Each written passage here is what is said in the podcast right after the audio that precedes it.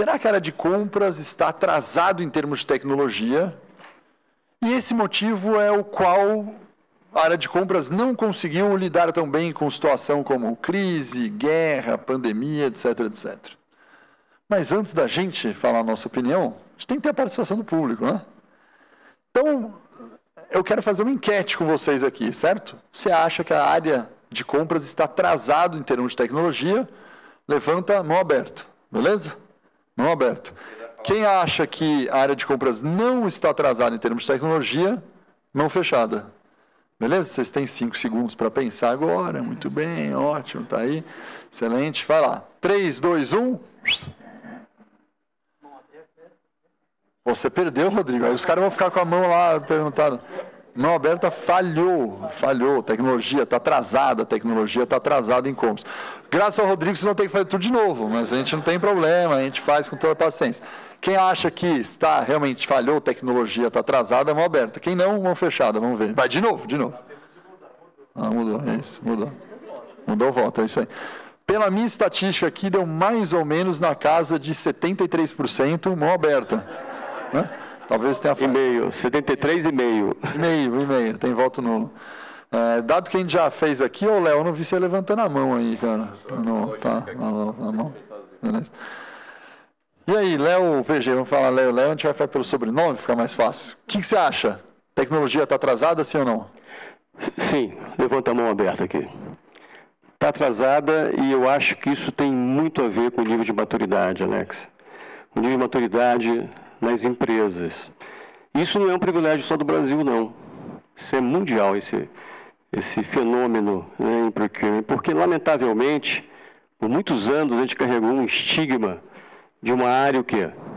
operacional, né, pessoal? Sim ou não? Concordam ou discordam? E esse estigma a gente tem que mudar. Né? Então, é, eu acho que essa questão da transformação digital vem acontecendo, começou mais ou menos 20 anos atrás, né? primeiro com os URPs, né?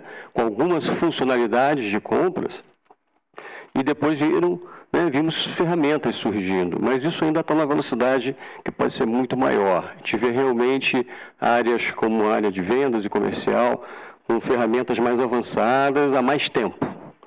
Só que essa tecnologia chegou em procurement, ela está aí já existe, é uma realidade.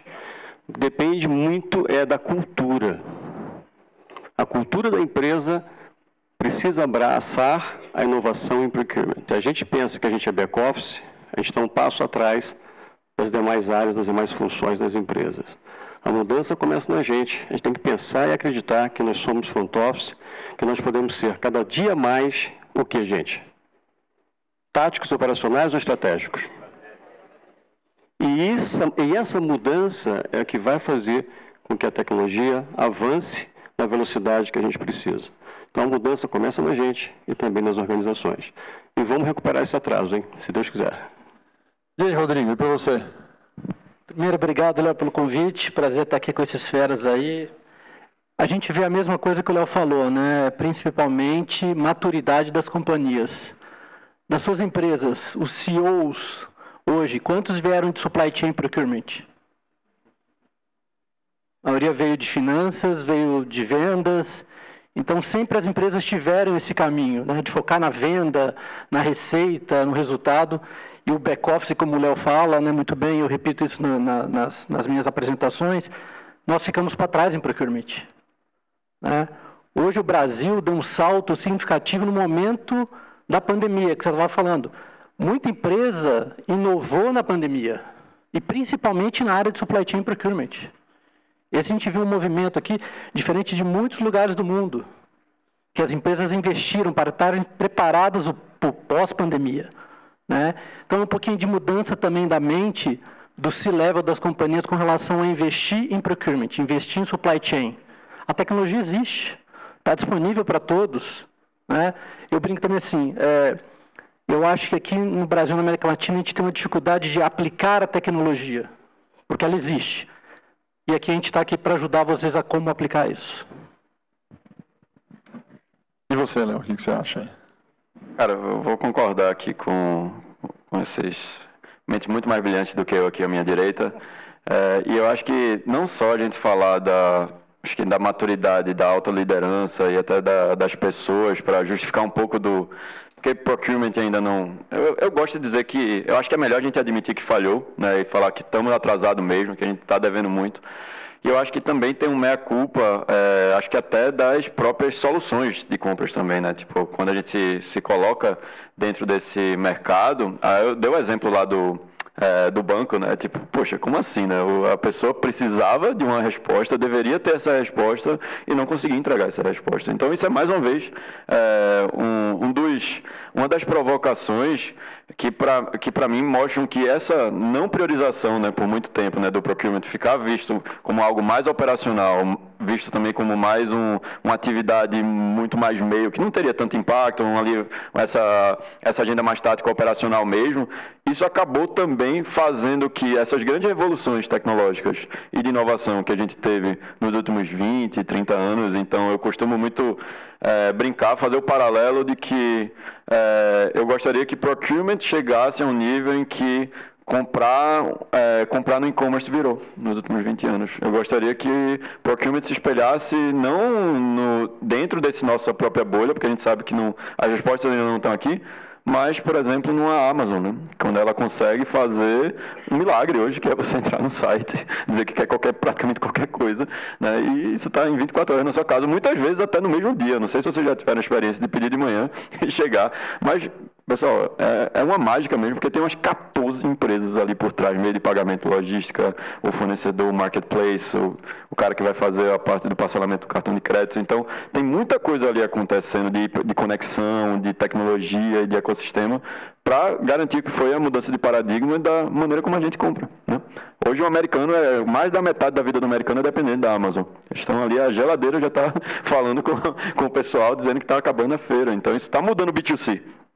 Por que, é que não chegou ainda no B2B, né? Por que, é que a gente ainda precisa se espelhar nesses exemplos, e o Rodrigo está certo, a pandemia trouxe, talvez por necessidade, né, por sobrevivência, procurement passou a ser visto com mais carinho, né, quando viram quanto as empresas precisavam de procurement para contratar, às vezes, o Zoom, né, para ter pelo menos um video call ali para fazer uma videochamada. Eu, pelo menos, passei uns dois meses sem conseguir falar com vários de vocês que não tinha nem infra, né, para fazer videochamada. Então, acho que a gente precisa aprender com essas lições aí desse, de, do que está acontecendo ao nosso lado. Muito bom. É, talvez alguns já me conheçam de outros painéis, algumas coisas, sabem que eu sou um cara polêmico, né? Então, obviamente, eu vou discordar, né? Porque alguém precisa fazer o contraponto, já que foram 3 a 0 aqui. Eu acho que essa pergunta é tricky, né? Ela, ela pode ser um pouco perigosa, porque primeiro a gente está olhando o que com quem comparando, né? Primeiro, se eu perguntar sobre tecnologia, a tecnologia para mim não está atrasada. Né? Tecnologia tem muita tecnologia boa já e já faz algum tempo. Então, não acho que a tecnologia está tão atrasada. A implementação pode estar, tá, tecnologia não. Então, primeiro aí já tem que separar as duas coisas. E segunda coisa que também a gente está se comparando com quem, né? Aí é outra coisa importante, né? Se a gente fizer uma lista de departamento das empresas aqui, aí eu vou colocar financeiro, RH, industrial, comercial, marketing, compra, supply, né? qualidade, é, falei comercial, vendas. Se a gente fizer o ranking, quem está em primeiro lugar? É vendas, por um motivo muito óbvio, né? Vendas, historicamente, numa realidade, tirando muitos, é o que está mais em contato com o cliente final e que consegue fazer o dinheiro entrar para dentro da empresa. Isso, como é uma sobrevivência natural de todas as empresas, vendas acaba tendo mais isso. Em segundo lugar, vai estar marketing, pelo mesmo motivo, com um monte de tecnologia. Mas qual que é o terceiro lugar? Eu não tenho estatística, tá? Mas vamos pensar. Qual que é o terceiro lugar? É RH? É finanças? Ah, vamos pôr, puta, finanças. Por quê? Porque tem RP. Tem RP. Pô, RP entrou lá na década de 80, 90, que entrou RP. Você parar, entrou RP, mas que mais que finanças também veio? Agora está entrando fintech para caramba, e fintech não só do ponto de vista da área de finanças, mas sim do ecossistema. Se você analisar também, finanças tem o seu RP lá e, cara, tem muita finanças que só tem o seu RP e não tem mais nada. Então, talvez a área de compras esteja em terceiro, quarto, quinto lugar. E natural, né? Então, acho que é uma lógica de comparação. Agora, concordando, a lógica é: tem maturidade do disponível de tecnologia de hoje em dia? Acho que aí a resposta é não. Do que já existe de tecnologia, não está todo mundo nem com metade da tecnologia existente. Acho que essa é a lógica do jogo. E aí você fala, puxa, transformação digital falhou. Também não acho que falhou. Na verdade, está começando. Quanto tempo que a gente fala em transformação digital? Tu conhece a palavra? Cinco anos, apesar de estar tá ocorrendo mais de dez. Fala cinco. Então, está ocorrendo, então vai ocorrer. Aí a pergunta para vocês é: quais são os desafios centrais da transformação digital, de implantar a tecnologia? A gente já falou de maturidade, então essa resposta não vale dar mais, porque já foi dada. Vamos para descer para alguns outros elementos. E aí, todos aí, bate-papo, aí, ping-pong, só vale duas palavras. Eu digo, você pode falar mais de um item, mas não, não vale ficar dissertando. Vamos pegar alguns itens, que fazer um ranking aqui. Quais são as dificuldades, desafios? Bem, é, eu concordo com você que a, a, a, já, já, gastei. Já. Tem, tem, que ser falar duas assim, bate pronto, tá bom. Falar a palavra. A palavra, tá, tá bom. É, número um, cultura. Cultura. Cultura. Número dois, pessoas. Muito bom. E aí, Rodrigo? Decision makers e como para ser mais influente. Vale repetir, porque a gente está fazendo ranking, não tem problema.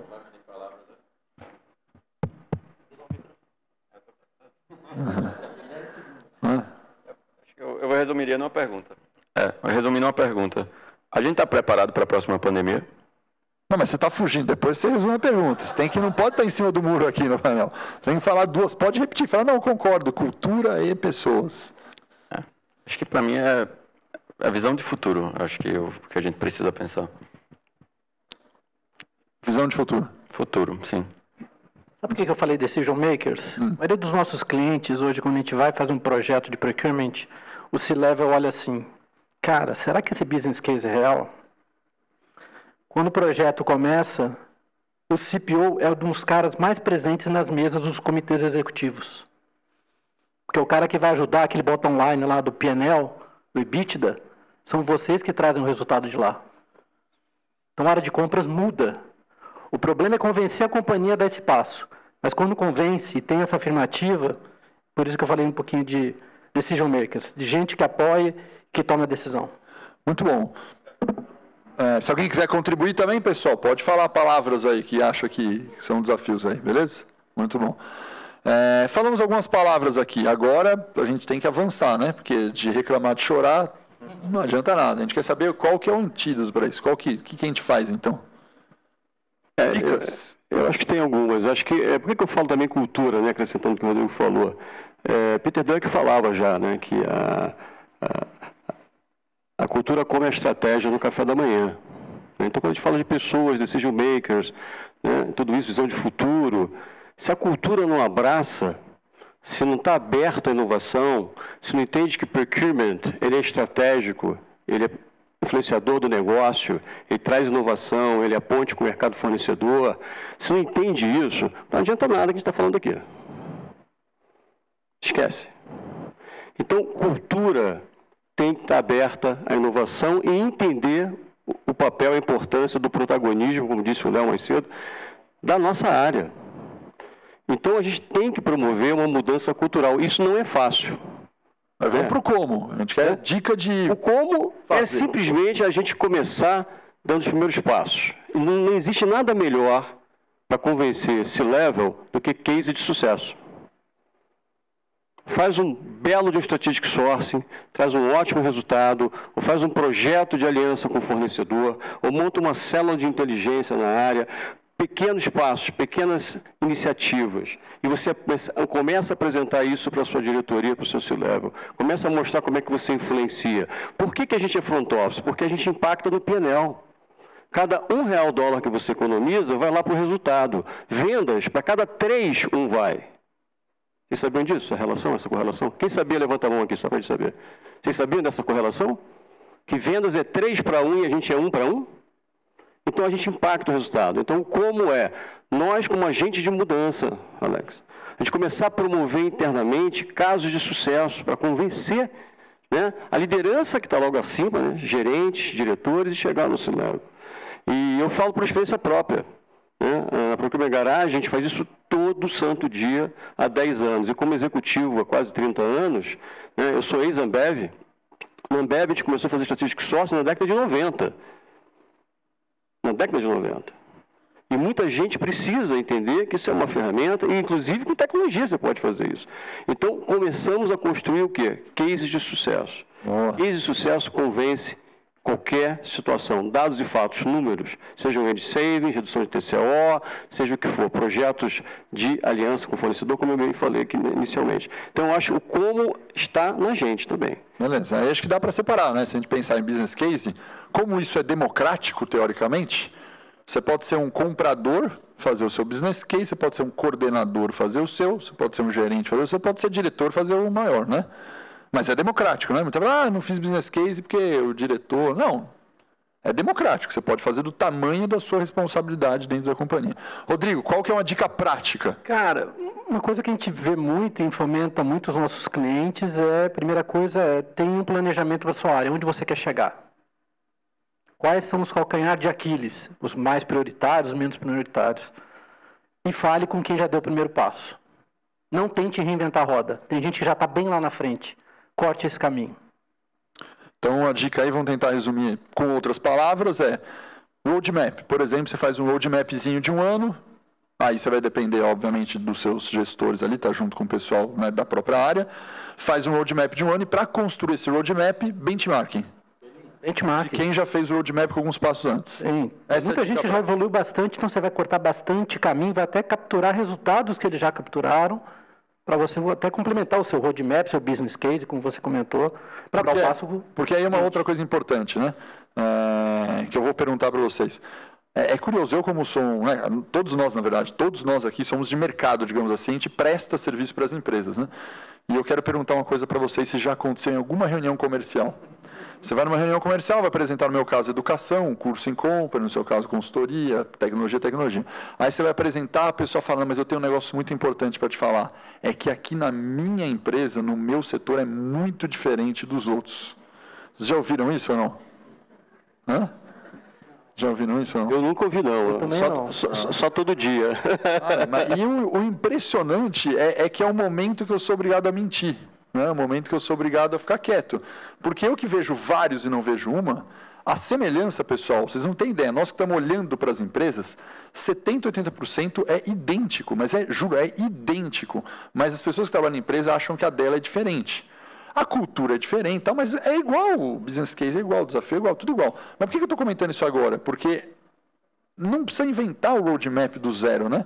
Mas as pessoas olham da empresa e falam, como a minha é diferente, eu não posso copiar o roadmap do outro cara, porque, cara, como isso aqui é o dele não vai servir para mim, cara, 80% vai servir. Então você pode olhar 80% do benchmark do outro, pegar que vai servir. Tem que fazer uns 20 a 30% de ajuste. Muito bom. Próximo. O que, que você acha? Eu, Dicas?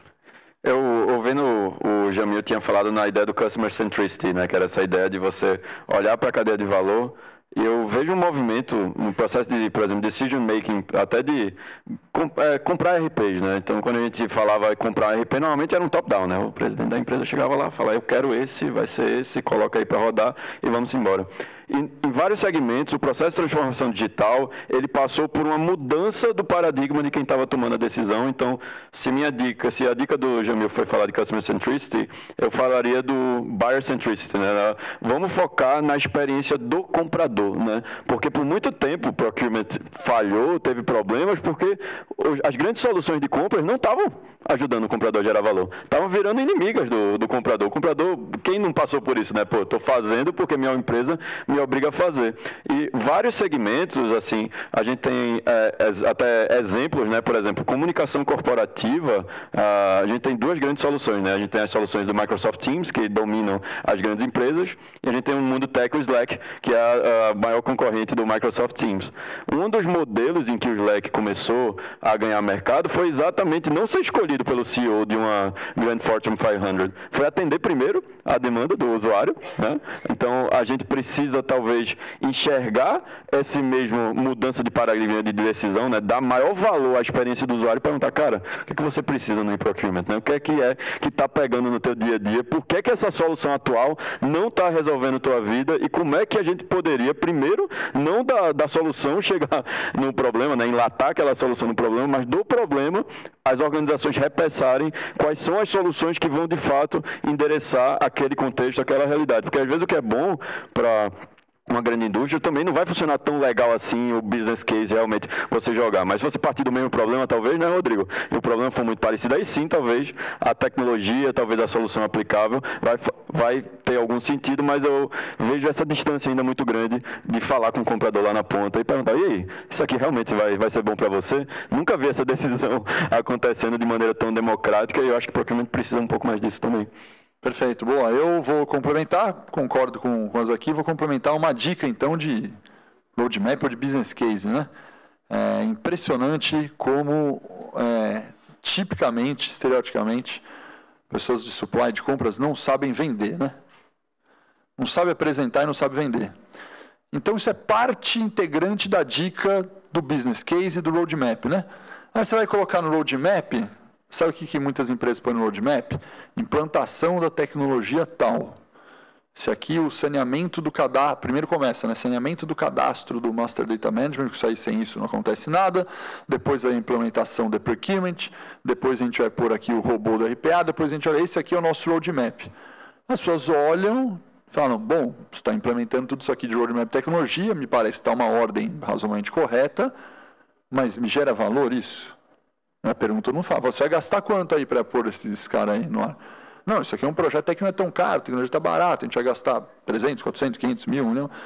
Mas será que dá retorno? Né? E não se sabe vender o negócio, nem o business case. Pense em saneamento de cadastro. Eu estava discutindo isso esses dias aí, um mês atrás.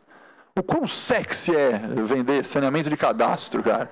Eu vou assinar uma plataforma com inteligência com algoritmo de saneamento de cadastro. É muito sexy, não é ou não? Aí o cara olha e fala, cara, precisa de uma grana, põe gente, tá, não serve para nada, cara. A grande pergunta é, como que eu faço isso, né? Como que eu vendo isso? A lógica é que você não pode vender a tecnologia, né? Então, a, a sacada é, o business case que o Léo falou tem que ser a lógica da apresentação para conquistar o direito a colocar alguma coisa. E eu vou dar um exemplo bem simples. Cara, pega uma categoria, uma categoria grande, tem um spend alto, olha lá o potencial, faz o seu cálculozinho básico, no seu strategic sourcing básico, fala, cara, qual o potencial dessa categoria aqui, de duas ou três categorias, se eu conseguir o cadastro saneado e o Eperkimit com leilão que eu vou rodar. Faz o cálculo. Cara, eu vou conseguir, por exemplo, 2 milhões 350 mil, provavelmente nessa categoria, se eu rodar esses três strategic sources durante seis meses. Esse é o business case para vender. Você faz um PPT, faz um PowerPoint que você quiser. Fala, cara, eu tenho um projeto aqui na mão de 3 milhões e 750 ao longo de seis meses. Para esse projeto acontecer, a gente vai trocar o fornecedor, vai melhorar a estratégia, aqui vai melhorar, vai diminuir o risco do fornecedor, mas vai gerar 3 milhões 750. É, o meu investimento disso aqui vai custar 600 mil reais. A gente tem um spread aqui tranquilo, na casa de 3 milhões e 100 de spread para isso. Aí o seu decisor vai olhar, o decisor, né? Making vai olhar e falar, parece interessante isso. Cara, você não precisa vender a tecnologia. Eu não sei porque que a gente insiste em vender o meio e não vender o fim. É uma falta de habilidade tremenda de venda. Vocês já passaram por isso ou não? A gente vive isso todo dia. Isso é uma rotina. Né? É, quando as empresas procuram a primeira garagem como consultoria, a gente atua também em tecnologia, obviamente, né, em pessoas, os três pilares, né, pessoas, processos, tecnologia, isso a gente vê todo santo dia. E o que foi falado aqui, né, a gente precisa ser mais vendedor, vendedor com inteligência, vendedor com dados e fatos. Né? Se você pegou o exemplo né, de, de base de dados e realmente não tem nada de sexy nisso, você precisa mostrar que você paga, e se paga um saneamento de base de dados bem feito e com governança. Também não adianta fazer o saneamento. Né? Se não fizer a governança, daqui a dois anos o cadastro está todo poluído de novo. Você reduz em 30% o time do sourcing, por exemplo. Quando você começa a medir, começa a ter os indicadores de performance, os KPIs, né, ou as métricas de sucesso, né, Rodrigo, como a gente gosta de chamar, é, você começa a medir a eficiência e eficácia. Então, é um processo de retroalimentação, concorda? Eu faço business case, eu implemento, dá certo, aprova, eu meço a performance, eu meço o desempenho, e isso vira um processo contínuo de quê? De convencimento, de buy-in dentro da organização. Então, tem que ter realmente planejamento, tem que ter um roadmap, mas é importante essa inteligência da comunicação interna. A gente se vende muito pouco, a gente se promove muito pouco. A gente tem um cuidado até em relação a isso, para a gente não ser o famoso marqueteiro de saving. Mas não é disso que a gente está falando aqui, né? De uma coisa mais estruturada, organizada. E você pode contar com ajuda para fazer isso. Isso existe, isso está aí. As empresas fazem. Benchmarking, como foi bem falado aqui, vai lá, visita, vê o que já foi feito, o que já foi construído. Né? É, ah, mas eu sou do setor do agro, eu vou conversar com alguém de farma, qual é o problema? Procurement é procurement em qualquer lugar, gente. Nós trabalhamos com 250 projetos em 10 anos. Procurement é procurement em qualquer lugar. Tem suas características do negócio? Tem, é óbvio que tem. Mas procurement é procurement em qualquer lugar. Quem compra para a NASA, compra para alimentos, compra para farma, compra para o agro, compra em qualquer lugar. É, pegando um ponto aqui do Léo da sequência do business case, de vender, quando a gente tem reuniões com os executivos, a primeira pergunta que a gente faz é quais são os principais pilares que você quer chegar daqui dois, três, quatro, cinco anos? A maioria dos CPOs não sabem. Ou a resposta é reduzir custo, aumentar saving. Isso você não vai fechar um business case só com isso. Quando você põe um projeto de ter uma ferramenta para digitalizar um processo, a gente começa a ver outros pilares de valor para a companhia, que estão na cabeça do CEO da companhia, do CFO, rastreabilidade, visibilidade, compliance, risco, que são coisas que a pandemia e lava-jatos e outros processos trouxeram. Então são pilares que eles têm valor para o negócio, trazem valor para o negócio.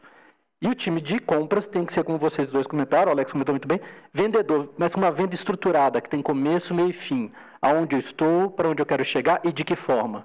E aí que a gente usa o famoso Success Metrics, né? métricas de sucesso, que a gente ajuda as empresas a aonde eu estou e como eu vou chegar.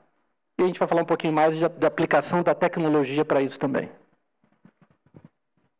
É, eu queria complementar esse ponto é, e até fazendo uma conexão com o que eu tinha falado do ser mais buyer-centric, né? Às vezes a gente monta um business case ou a gente parte de uma premissa tipo saneamento de cadastro, né? A gente fala, bom, isso, isso dá muito trabalho, precisa de muito dado, comprador não vai ter tempo para preencher. E aí a gente fala, não, meu business case parte da premissa que meu fornecedor vai lá e vai preencher um questionário gigante que eu vou aplicar para ele, meu compliance tem mais outro questionário e o time de SD acabou de criar outro, e aí o meu processo de qualificação vai acontecer perfeitamente e vai fazer depois aquela minha linha de, é, de, de saving, de sucesso acontecer. Só que a gente esquece que existe mais uma parte do processo de procurement que é o supplier. Precisa estar tá funcionando para ele também. A gente precisa entender se aquela jornada de dados, aquela nossa jornada em que a gente montou, seja o strategic source, seja qualquer coisa, ela vai ser funcional. Porque não adianta a gente também se basear em algo que, pô, tá lindo na teoria, mas o fornecedor não consegue nem acessar o portal. Tá dando pau. Não tá na língua dele. Ele não tem suporte. Ele tenta falar com alguém, ele cai num bot. Então, ele vai precisar também ser parte integrante dessa jornada e se a gente esquecer que ele, não só o comprador, mas que esse fornecedor também é parte desse sucesso ou desse case, provavelmente aquilo não vai ser uma transformação digital, ela vai ficar também no caminho, porque talvez a parte finalística, né? O cara com quem a gente vai estar comprando não vai sequer conseguir contribuir para isso. Perfeito. Agora vamos falar de tecnologia, então. Já falamos disso aí. De novo, só vale palavra. Top 3 atual, não futuras. Top 3 atual, depois a gente vai fazer um top 3 futuro. Vamos tentar, top 3 atual para os próximos dois anos, futuro dois, três anos para frente, beleza? Tec só vale a tecnologia, né? Só vale a tecnologia. Top 3 aí. Bem, eu vou começar com e-procurement, analytics e RPA. Bom, você pode repetir, não precisa ser diferente não. Fala, eu concordo, as minhas três são... Troca a sequência. E-procurement, é, Inteligência artificial acho que já é um tema que está, não é coisa de futuro, já hoje em dia não todas as empresas estão aplicando, mas eu acho que é um tema inteligência artificial. E eu vou pegar um tema não relacionado à tecnologia, mas não direto na tecnologia, mas ligado. Usabilidade. UX. Usabilidade. Léo? Eu, fico, primeiro, com certeza, Big Data, né, que acho que dados é o grande motor aí dessa nova era. Iria de é, inteligência artificial e machine learning. Então. Muito bom. É, temos aqui um ranking, certo? É, vamos ver se o ranking faz sentido, hein? E-procurement, vocês concordam, pessoal, com e-procurement? Sim ou não? Tem que levantar a mão todo mundo, por isso que é sim ou não. A galera concordou com e-procurement. Agora eu vou polemizar. E Big Data, sim ou não? Ó, a galera, a grande massa está respondendo sim. Obrigado, pessoal. Obrigado. O pessoal está apoiando aqui, porque vocês não tinham falado e tal. É, é não Qual tá. vai ser mais legal para quem abrir a mão? Vai ter um happy hour depois, happy hour e tal. É, o Big Data eu vou discordar absurdamente de você, não. Eu preciso polemizar, né? Eu preciso porque é sempre de mim. Hã? É sempre de ah, mim. Poderia ser de outras pessoas, mas eu tinha que ser de você, porque você falou Big Data. Eu sou um crítico do Big Data. Sabe por quê ou não? Não, conte. É assim. É... Nós, seres humanos, tomamos decisão há muitos anos da nossa vida baseada em intuição, experiências e experiências antigas que a gente teve que o nosso cérebro formou. A gente não usa dados para tomar decisão, estamos melhorando isso aos poucos. No Big Data, nem os algoritmos direito ainda, a galera com analytics na mão está usando. A gente não usa três, quatro informações para tomar uma decisão. O Big Data, que vai trazer, por exemplo, no mínimo 5 a 100 variáveis combinatórias da escolha de um fornecedor, a gente não olha duas. Então, Big Data não serve para nada, porque a gente não toma decisão baseada nem no nosso BI, na planilha dinâmica, que dirá no Big Data. Você acha que a gente está evoluído para isso? É, essa, essa Eu tenho a resposta, mas eu queria polemizar só depois. É, perfeito. Eu estava até contando para o pessoal na Lincana que eu polemizei no LinkedIn. É difícil polemizar no LinkedIn. É, Ninguém faz isso, né? Normalmente o LinkedIn é tudo, pô, fulano postou uma foto, falou, legal, tal, não sei o que, todo mundo concorda com todo mundo lá. E aí até um, um cara, um produtor de conteúdo de procurement, ele listou as 10 skills que ele gostaria de saber, que ele gostaria que o eu dele de 22 anos, quando ele iniciou em compra, soubesse. soubesse. E ele colocou um lá, se você quer o resumo de tudo isso, ele colocou alguns pontos e botou lá. É, instinct é, maior do que analysis. Aí eu.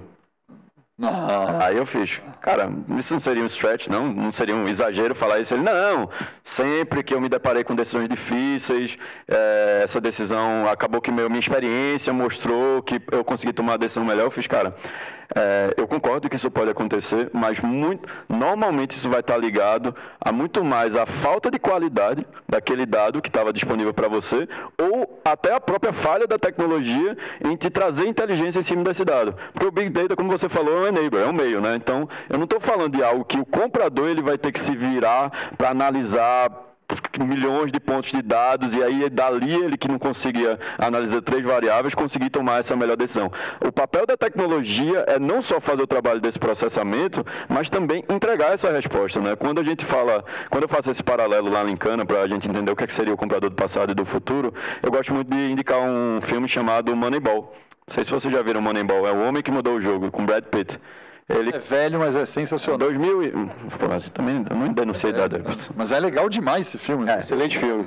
Umas três vezes já. 2011 conta a história do Oakland Athletics, é beisebol, tá? E aí a história do homem que mudou o jogo é falando como aquela experiência dos olheiros, dos boleiros, de todos os decision makers do beisebol que acreditavam, né, porque era daquele jeito que era feito há 50 anos, fundamentalmente, não é que não é que está certo ou errado, mas podem existir maneiras melhores de fazer que a gente, seres humanos, né, com o que a gente tem disponível, nossa capacidade de processar informação, talvez não seja capaz de fazer. E está aí conta, não vou dar spoiler aqui, mas a ideia é exatamente como você usar tecnologia, dados e outros elementos para além do instinto podem fazer com um time como o Oakland Athletics competir tete a tete com alguém com 100 vezes mais orçamento e ainda assim disputar o topo lá da Major League Baseball. Né? Vou pegar, não falando desse filme, vou sair um off-topic aqui pequeno.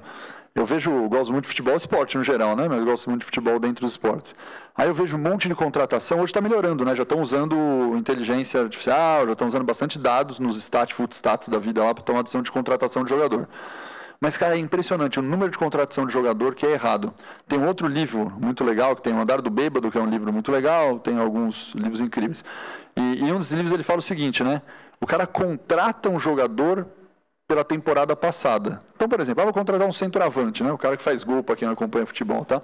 É, tipo Ronaldo, assim, né? Romário, coisas do gênero, para quem é mais velho. É, você vai contratar o cara que foi artilheiro do Campeonato Brasileiro do ano passado.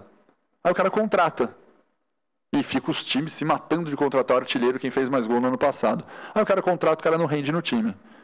Eu vou dar um exemplo real, né? Eu torço para São Paulo, felizmente ou infelizmente. O São Paulo contratou o Pablo, né? O Pablo é um exemplo clássico disso aí. O Pablo foi, foi artilheiro pelo Atlético Paranaense numa rodada, num, num campeonato anterior.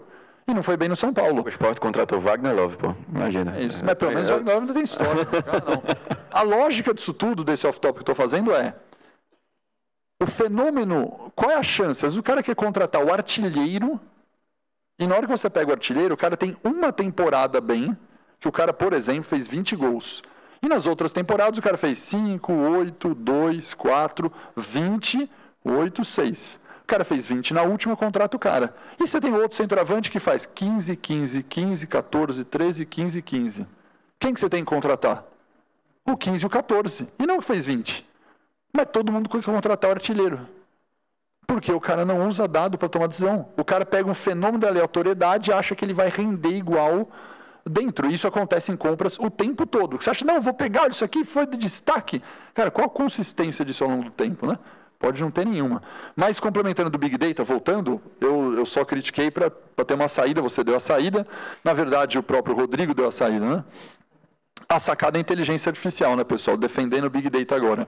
Eu acho que ele não pode entrar na lista, porque o Big Data só vai ajudar quando a gente tiver com inteligência artificial criando, por exemplo, o Strategic Sourcing sozinho, mais completo para mim, de uma categoria X, e ele vai dar três cenários possíveis de três decisões que você pode tomar, baseado no Big Data. E aí, com a tua experiência e intuição, você pode decidir entre um e outro do cenário. Agora, o Big Data tem que ser usado por Machine Learning e algoritmo. Senão, esquece, não tem aplicação. É a minha polêmica aqui. Mas beleza, deu o procurement aqui que a gente falou, né? Uma outra tecnologia que a gente falou é RPA, acho que RPA é meio unânime, né? Concordam ou não? É, é, a tecnologia mais usada no mundo hoje, é segundo Gartner. 70% hoje é RPA, com inteligência artificial embarcada ou não. É isso aí. Por quê, pessoal? Porque RPA dá um ganho de eficiência, produtividade para te liberar para tempo incrível é, e tem que investir nisso. E a sacada é que também, quando a gente fala de avanço da tecnologia em si, é, o RPA avançou muito, né? Robot Process Automation. Porque antigamente, cinco anos atrás, você tinha que ter um cara de dev, de TI, programando o robô na mão, código a código, senta do lado do cara, o cara põe o código, volta. Hoje em dia, nós já temos os RPAs feitos por eles aqui e por outras plataformas que você arrasta a caixinha no fluxograma, como se estivesse lá no PowerPoint arrastando caixinha de fluxograma de setinha, e o negócio monta sozinho o seu RPA. Então, é essa questão de ter chegado à usabilidade né? E aí que eu vou pegar teu gancho. O UX, a usabilidade, sem se você ser um cara de IT, é o que está dando esse salto importante. E é isso que eu queria que vocês comentassem, né? O quanto que hoje vai ser possível a implementação da tecnologia, porque as pessoas não programadoras de IT conseguem fazer isso. É, eu acho que é tem até um paralelo interessante, porque diferentemente talvez do Big Data, do Machine Learning, que eu acho que são coisas muito novas, né? até muito inovadoras, dependendo do, do tipo de aplicação que a gente vai fazer, eu acho que a gente já deveria entender a, a ideia do RPA como uma regra, né? Tipo, pô, ter um processo que um robô poderia fazer no lugar de um comprador é basicamente a premissa de existência da tecnologia, né? É para você liberar para as atividades mais estratégicas, você conseguir fazer. Então, eu diria que é até uma tecnologia que já deveria ser muito mais mainstream, né, Rodrigo e Léo? Deveria ser um Excel, né? É, já deveria ser uma coisa muito mais presente nas nossas vidas do que ah, uma grande inovação, porque na verdade ele vem para talvez atacar ao principal problema, talvez, da falta de produtividade que se existe. Mas o grande alerta que eu daria é que o RPA ele tem que entrar não para automatizar é, tarefas burras, né? tarefas que não estão servindo para nada. Muitas vezes ele quer automatizar, mas a pessoa esquece de fazer a pergunta, mas para que automatizar isso? Né? isso esse, essa maneira de gerar esse tipo de requisição para criar um cadastro é assim que a gente quer automatizar, a gente não deveria repensar essa jornada, porque talvez essa requisição não deveria estar sendo cortada, o fornecedor deveria estar aqui no meio, né? Porque às vezes tem muito processo que vamos automatizar a coleta, o fornecedor manda por e-mail, a gente cria um RPA que salva que está no e-mail e joga no procurement. Mas, pô, por que o cara não acessa o portal direto, né? Por que, que vai criar um RPA para isso, né?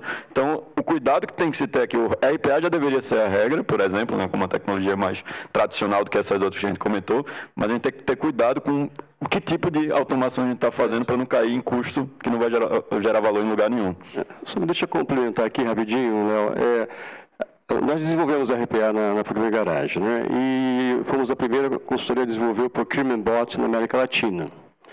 Mas eu quero fazer aqui uma enquete. Na empresa de vocês, quem é que tem um Procurement Bot? Levanta a mão, por favor. Um. E era para ser o Excel. É isso que falamos aqui agora? Né? Ou seja, é, e por que não? Se é uma solução que tem ROI mensal, você consegue medir. Não, mas esse Procurement Bot existe? Existe. Ele faz a compra 100% autônoma da curva C, do início ao fim, end-to-end. -end. E hoje isso é básico. Pode não parecer, mas é. Né? Então é interessante que procurem saber, descubram isso. Não, mas o Procurement Bot existe para tirar o emprego das pessoas. Isso é uma inverdade total. Isso é um absurdo pensar assim. Ele existe para te liberar, para ter tempo para se desenvolver e se dedicar a atividades o que, pessoal? Estratégicas. Então, quando a gente entende isso, não como ameaça, porque às vezes a gente acha a tecnologia uma ameaça, Alex, não é? A gente olha para a tecnologia como uma ameaça. Ela não é uma ameaça, ela é uma facilitadora, ela vem para ajudar, ela vem para contribuir. Então, vamos abraçar o RPA, porque é realmente o primeiro passo. E agora, como é que você decide se vai fazer o RPA? Olhando processos. Você tem que mapear os seus processos. Você precisa entender se seus processos permitem uma automação com uma inteligência robótica. Né? Então, por isso é muito importante que vocês conheçam, se informem, procurem saber a respeito o que, que é um RPA e o que, que o RPA pode fazer para vocês. Diga, Rodrigo. Vou complementar um ponto aqui, não sei se depois você vai fazer uma pergunta sobre as tecnologias do futuro, senão... Isso, é o nosso... Não seguro. Quando eu falei de UX, User Experience, é pensando na cadeia toda cliente interno, requisitante, comprador e fornecedor. Se não tem isso, não adianta ter ferramenta, não adianta ter tecnologia para nada. Mas em cima disso tudo, tem a tecnologia rodando. Quem daqui procura fornecedor no Google? Levanta a mão, gente. Você sabia que a tecnologia com machine learning, você consegue ter dentro das plataformas indicação de fornecedores aqui no Brasil e no mundo? Com um clique?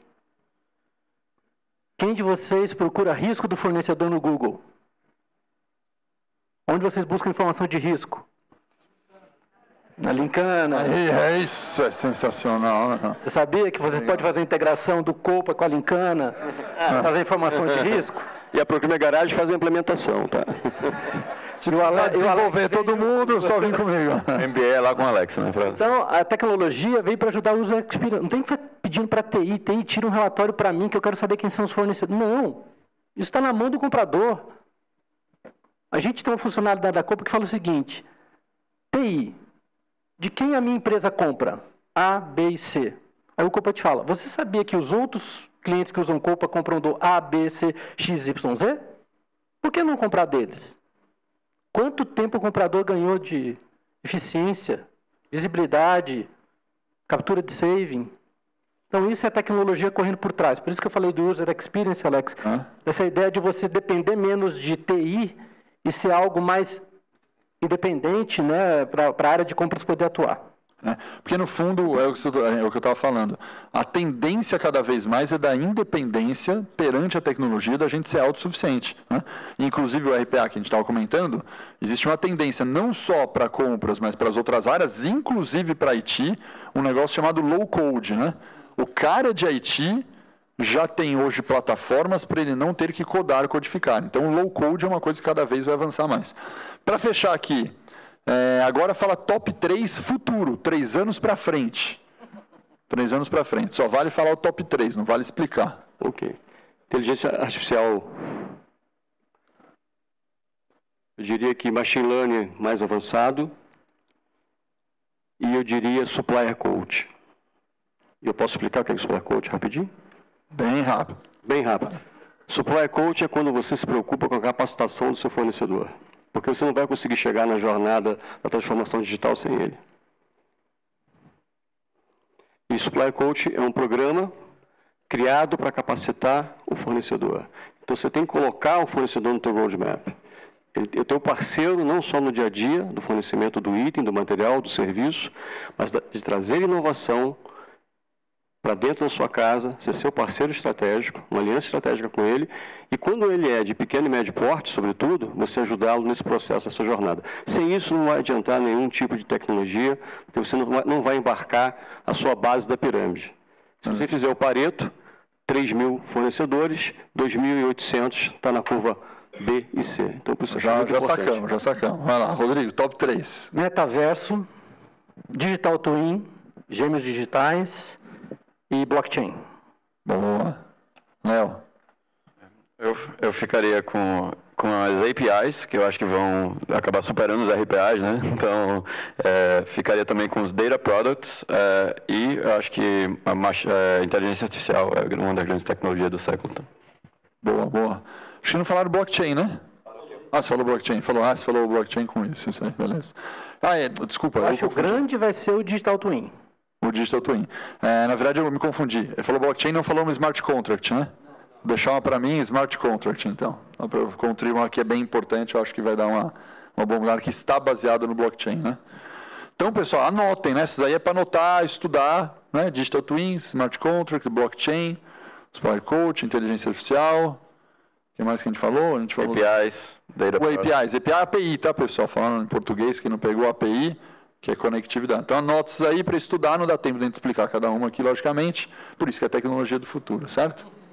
Muito que bem. Então, pessoal, é, a última coisa para a gente fechar, sem explicar muito, é, a gente viu falando hoje a gente falou aqui, o Léo acabou de falar sobre SD, né? Tem alguma relação do. É só fazer uma, uma enquete lógica aqui. Existe alguma relação do SD com tecnologia, com transformação digital? Total, absolutamente total.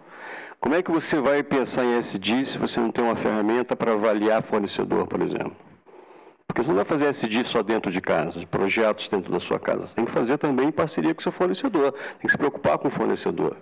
Porque quantas empresas nós já vimos sair no jornal, na revista, né, na mídia, que foi prejudicada porque Tier 1, Tier 2, Tier 3 fez alguma coisa que ferisse o, o SG. Então é muito importante que a tecnologia ajude você a medir o risco, a mitigar o risco, mas também trabalhar preventivamente e trabalhar em parceria para que ela que é. evite que isso aconteça e tenha realmente programa de SG para os seus fornecedores. Acho que o ponto-chave é isso, né, né, Rodrigo? Acho que o, o ESG, apesar de ser um negócio conceitual, né, com uma ideia de estratégia, na prática a tecnologia é um grande enable desse cara, né? Sim. E ele vai ajudar muito um cliente de vocês, interno, CFOs. Vocês sabiam quantas empresas hoje captam dinheiro no mercado com informação de sustentabilidade? E se procurement não tivesse informação, eles não conseguem a mercado buscar esse dinheiro a um custo baixo? Exemplos, procurem na internet, M. Dias Branco, Suzano. É... É, e para startup é a mesma coisa. É, é a mesma coisa. Então, essa informação vai estar na cadeia né, e vocês monitorarem quem dos seus fornecedores são SG, quanto você é dependente dele. Tem empresas hoje, como a Amazon, que é um cliente nosso, tem uma regra lá de X% do spend tem que ser para as empresas full, é, full SG. Né? Então é um tema quente que vai voltar e aí regras de negócio vão ser criadas, governos estão criando. Aí você vai tudo, você vai da cadeia inteira, vai desde a homologação é, até a gestão do cara lá no final, você consegue pegar tudo, governança foi completo. É isso aí. Pessoal, muito obrigado, Léo. Muito obrigado, Rodrigo. Muito obrigado, Léo. Foi um prazerzaço bater esse papo aqui. É, acho que fomos aqui polêmicos, deu para notar algumas coisas legais aí. E uma salva de palmas para eles aqui, pessoal. Muito obrigado.